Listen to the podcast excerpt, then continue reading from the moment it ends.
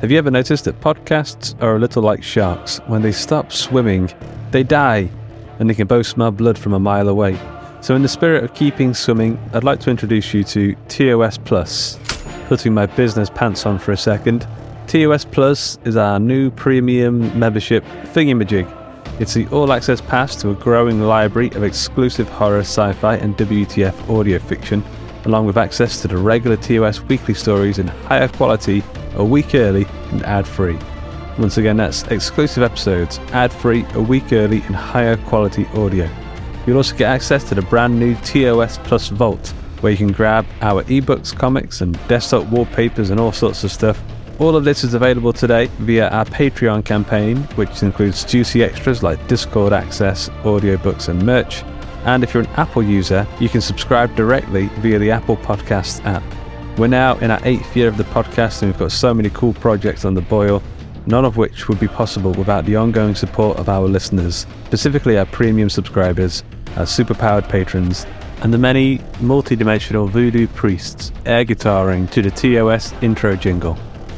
For more, head over to theotherstories.net forward slash plus.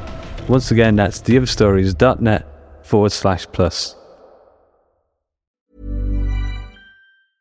Hey, I'm Ryan Reynolds. Recently, I asked Mint Mobile's legal team if big wireless companies are allowed to raise prices due to inflation. They said yes. And then when I asked if raising prices technically violates those onerous two-year contracts, they said, what the f*** are you talking about, you insane Hollywood ass f- So to recap, we're cutting the price of Mint Unlimited from thirty dollars a month to just fifteen dollars a month. Give it a try at mintmobile.com slash switch. forty-five dollars up front for three months plus taxes and fees. Promote for new customers for limited time. Unlimited more than forty gigabytes per month. Slows full terms at mint mobile dot com. If you thought the only way to get a more defined jawline with natural-looking results was through surgery, think again. Juvederm Volux X C is a non-surgical injectable gel filler that improves moderate to severe loss of jawline definition and can help you achieve natural-looking results with little downtime. Even better, this improved definition lasts up to one year with optimal treatment. No maintenance required. Improve jawline definition for a smooth, sculpted look with Juvederm Volux X C. For important safety information and to find a licensed specialist, visit Juvederm dot com. That's J U V E D E R M dot com. Not for people with severe allergic reactions, allergies to lidocaine, or the proteins used in Juvederm. Common side effects include injection site redness, swelling, pain, tenderness, firmness, lumps, bumps, bruising, discoloration, or itching. There's a risk of unintentional injection into a blood vessel, which can cause vision abnormalities, blindness, stroke, temporary scabs, or scarring. Talk to a licensed specialist to find out if it's right for you. These aren't the stories your mother told you. No, these are the other stories.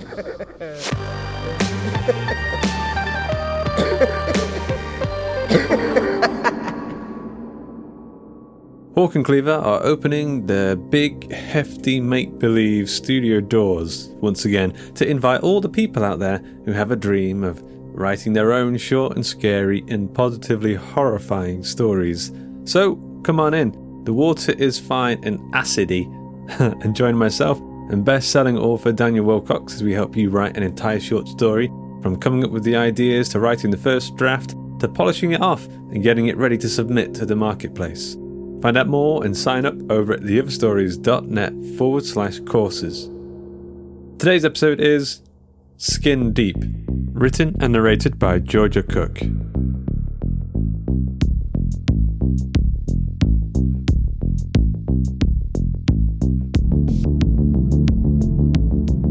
As Hollywood's foremost cosmetic surgeon, Doctor Henry Mullen was accustomed to perplexing requests.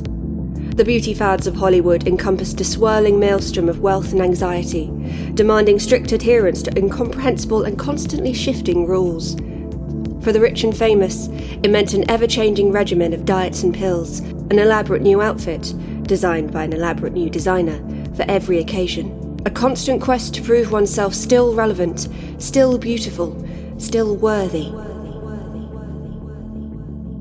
For Henry, it meant a steady stream of loyal clientele, all demanding the latest treatments. Tummy tucks and brow lifts, Botox and nose jobs. He'd seen it all, heard it all, and happily charged out the nose for the privilege. But this, this was something else. It started with Adam Descal. Descal was an old hand of the industry, a former A-list actor turned businessman. He'd lost none of the charm or good looks that had made him his name. He'd arrived in Henry's small, discreetly expensive waiting room just over a week ago, nervous and fidgeting in a suit that must have cost thousands. Henry had eased out of his office with a conciliatory smile. "Mister Descal, what a pleasant surprise. What may we—" Too late. Henry caught the look in Adam's eye. His fidgeting hands, the ruffled dishevelment of his hair. Descal looked like a man on the precipice of hell. "It's not for me," he managed. His eyes darted, taking in the waiting room chairs, the art on the walls, the expensive coffee machine in the corner. "It's for my wife." "Ah." Henry offered him a reassuring smile. "These things often are. Plenty of our clients request. Look, can we—" Adam motioned to Henry's office. "Can we talk about this in private?" "Please." The man was sweating profusely, Henry noted, as he led Adam inside. Dark sweat stains blossomed across his expensive suit, spoiling the fabric. He smelled as if he hadn't showered in days. But that was wealth. He'd seen worse. "What is it your wife requires?" he asked, settling behind his desk. "Please understand, our waiting lists—" "She needs something removed," said Adam. Henry raised an eyebrow. "If it's skin treatment—" "No. Bigger than that. Bigger. Bigger. We need it gone as soon as possible." "And how—" "As soon as possible, damn you!" Henry drew himself upright. Adam drew back, his eyes darting. "Sorry, I—" He shuddered. "She has a growth." "A growth?" "On the back of her neck," Adam motioned. "Just here." "And you want it removed?" "We need it removed." Henry tried his most winning smile. Belligerent husbands were nothing new, an unsavoury backbone to the cosmetics industry. "I'm going to need more information, Mister Descal. What kind of growth is this? Uh, how long has she had it? If it's medical in nature—" "Don't tell me you can't do it. I know you, Mullen. You do anything for the right price." Henry squared his shoulders. "I specialise in cosmetics, Mister Descal. If your wife requires special surgery, I must insist—" "No, not medical. No doctors. The attention, if this got around." Adam's eyes darted again, as if Henry were concealing paparazzi in every corner of the room. "As for money—" He reached inside his jacket pocket. "You know who I am, yes? You know how much I'm worth." "I'm afraid money really is no—" Then Adam Descal named his price, and Henry knew he couldn't refuse. Refuse, refuse, refuse, refuse, refuse. And so, two days later, Henry found himself clearing his schedule of all other clients, his P A hurrying through L A with fruit baskets and whispered apologies, and waiting with bated breath for the elusive Missus Descal. She arrived at precisely eleven fifteen, drawing up to the clinic in a sleek white Mercedes, an elegant fifty, with sharply defined cheekbones and a thin, darkly painted mouth. She was dressed in a crisp white suit, a small opal on a silver chain hanging from her neck. Her eyes were an extraordinary blue. She greeted Henry with a smile. "Doctor Mullen." He took her hand. "Missus Descal." "Please," she said, and for a moment Henry thought he saw a flicker of tension around her mouth and brows, as if she were keeping something tightly in check. "Call me Catherine." Catherine. He knew the name already, of course. His tentative research had unearthed a career spanning decades. Modelling and movies, more T V credits than Wikipedia could account for. And yet who among the Hollywood elite, let alone the theatre-going public, would recognise the name Catherine Descal today, save for a byline in an antique movie review, a D V D at the bottom of a bargain bin? Such was Hollywood. He motioned Catherine into his office, closing the door behind them with a soft click. Catherine slid delicately into a chair, fixing Henry with a strange little smile. "My husband says you have an excellent reputation, Doctor Mullen." Henry smiled.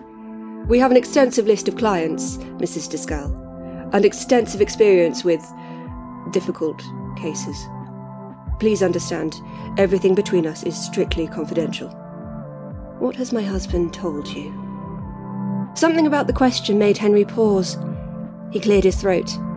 He mentioned a growth. Catherine smiled again, this time without a trace of warmth. Yes. Yes, I suppose you could call it that. You disagree? My husband dislikes the details, Doctor Mullen. How would you describe it, Missus Descal? Catherine's smile tightened. It is an eye, Doctor Mullen. The low bars of air conditioning filled the room, blurring the silence. Finally, Henry spoke, impressed at his own unaffected tone. May I see? Catherine hesitated, then nodded. She turned and carefully lifted the intricate tresses of hair around her neck. Henry leaned forward. Something round and white nestled against the nape of Catherine's neck. It shifted in the light, like a creature disturbed from its burrow. A greenish-blue iris flashed in the gloom. Eyelashes fluttered like trapped insects. It can see you, Catherine whispered, after a while.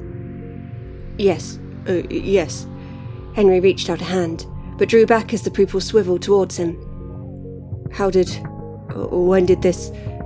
Catherine merely smiled, letting her hair fall back into place. I suppose this fails to cover your extensive experience, Doctor. I, I shall have to run tests.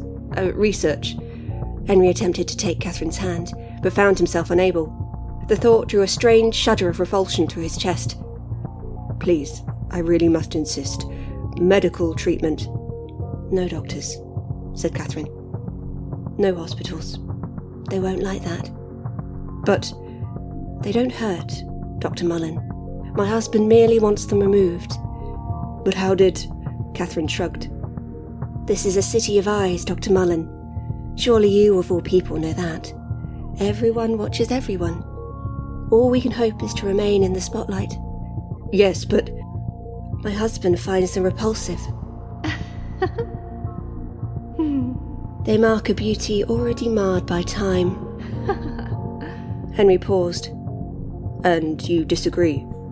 Catherine smiled, pausing only to run a finger along the rim of her collar, her gaze turned skyward. Actually, she murmured, I quite like them.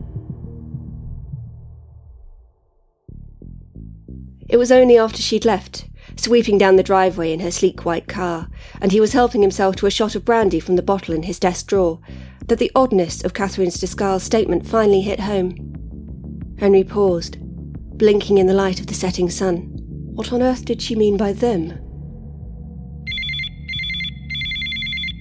The call came three days later, direct to Henry's personal phone. Doctor Mullen, Adam Descal's voice barked down the line. You promised to remove my wife's growth. Henry closed his eyes, allowing himself a momentary breath. He'd almost put Catherine Descal from his mind, convinced himself that the entire afternoon had never occurred. A stress-based mirage. But the voice of Adam Descal brought it all tumbling back. Your wife has an eye growing from her neck, Mister Descal, he managed, hysteria already curling through his gut. There was a pause on the other end. Adam Descal gave a horrible laugh. And now there are more, Doctor Mullen. More? They've moved.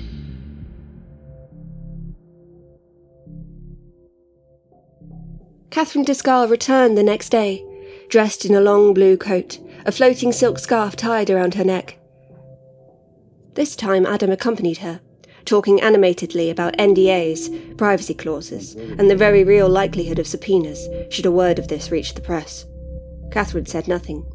She merely held her husband's arm, fixing Henry with a strange little smile as he led her towards the operating room. At last, Henry found himself alone.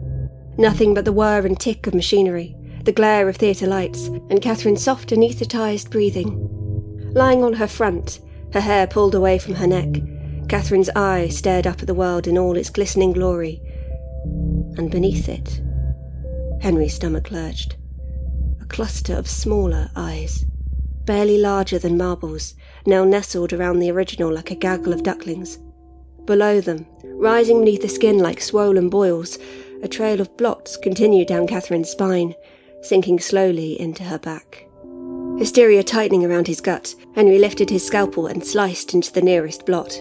The skin split with ease, revealing a round, wet eyeball. The pupil retracted. A thin bead of blood trickled down the curve. He'd nicked it by accident. Nestled around it, snug inside the first layer of tissue, more white balls swiveled against the light. Henry paused. The scalpel hovered mid-cut.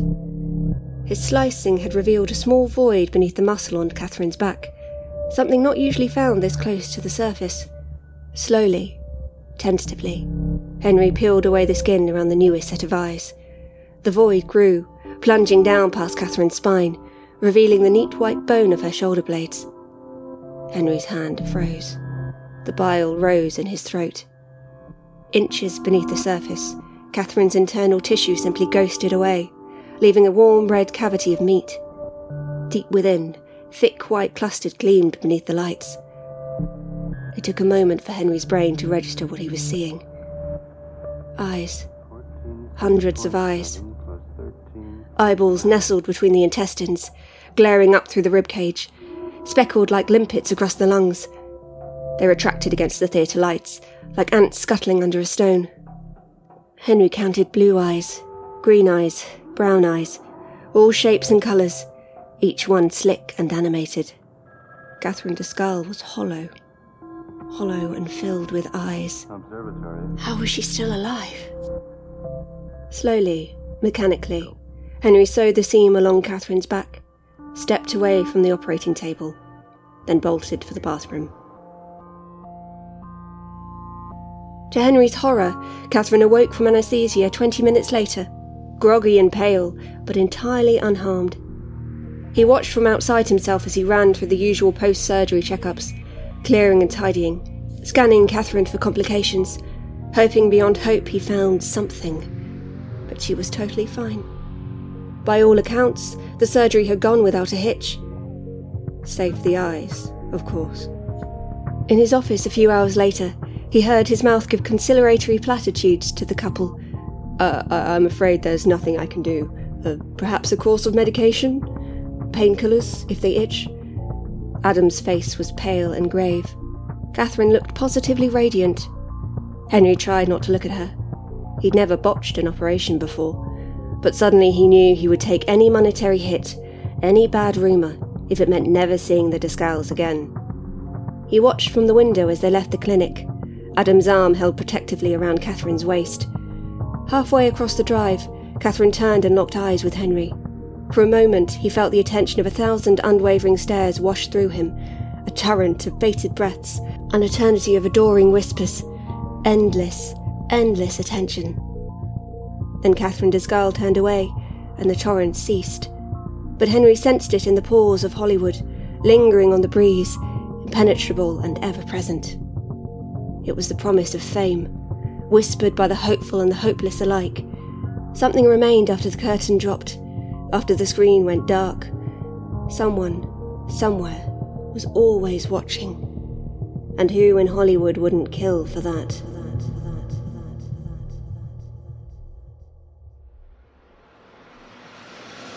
I hope you enjoyed today's episode of The Other Stories. Skin Deep was written and narrated by Georgia Cook, edited by Karl Hughes with music by J C M Canada and Thom Robson. The episode illustration was provided by Luke Spooner of Carrion House.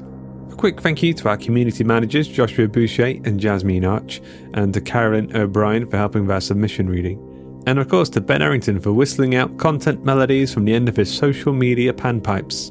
And he does a little jig too. Georgia Cook is an illustrator and writer from London. She's the winner of the L I S P twenty twenty Flash Fiction Prize and has been shortlisted for the Bridport Prize, Staunch Book Prize and Reflex Fiction Award, among others. She can be found on Twitter at, at GeorgiaCooked and on her website at w w w dot georgia cook writer dot com. If you'd like to sponsor an episode or an entire volume of The Other Stories, then you can do that, and you can tell everyone about your podcast or your book, or perhaps your new fast food delivery system that's actually a trebuchet that shoots hot flaming arrows with little bags of fast food tied to the end straight from the restaurant through the customers' windows and into their faces. If that sounds like fun, head over to theotherstories.net forward slash contact and drop us a message. The Other Stories is a production of the Story Studio Hawk and Cleaver, and is brought to you with a Creative Commons Attribution Non-Commercial No Derivatives License. That means don't change it, don't sell it, but by all means share the hell out of it. Until next time.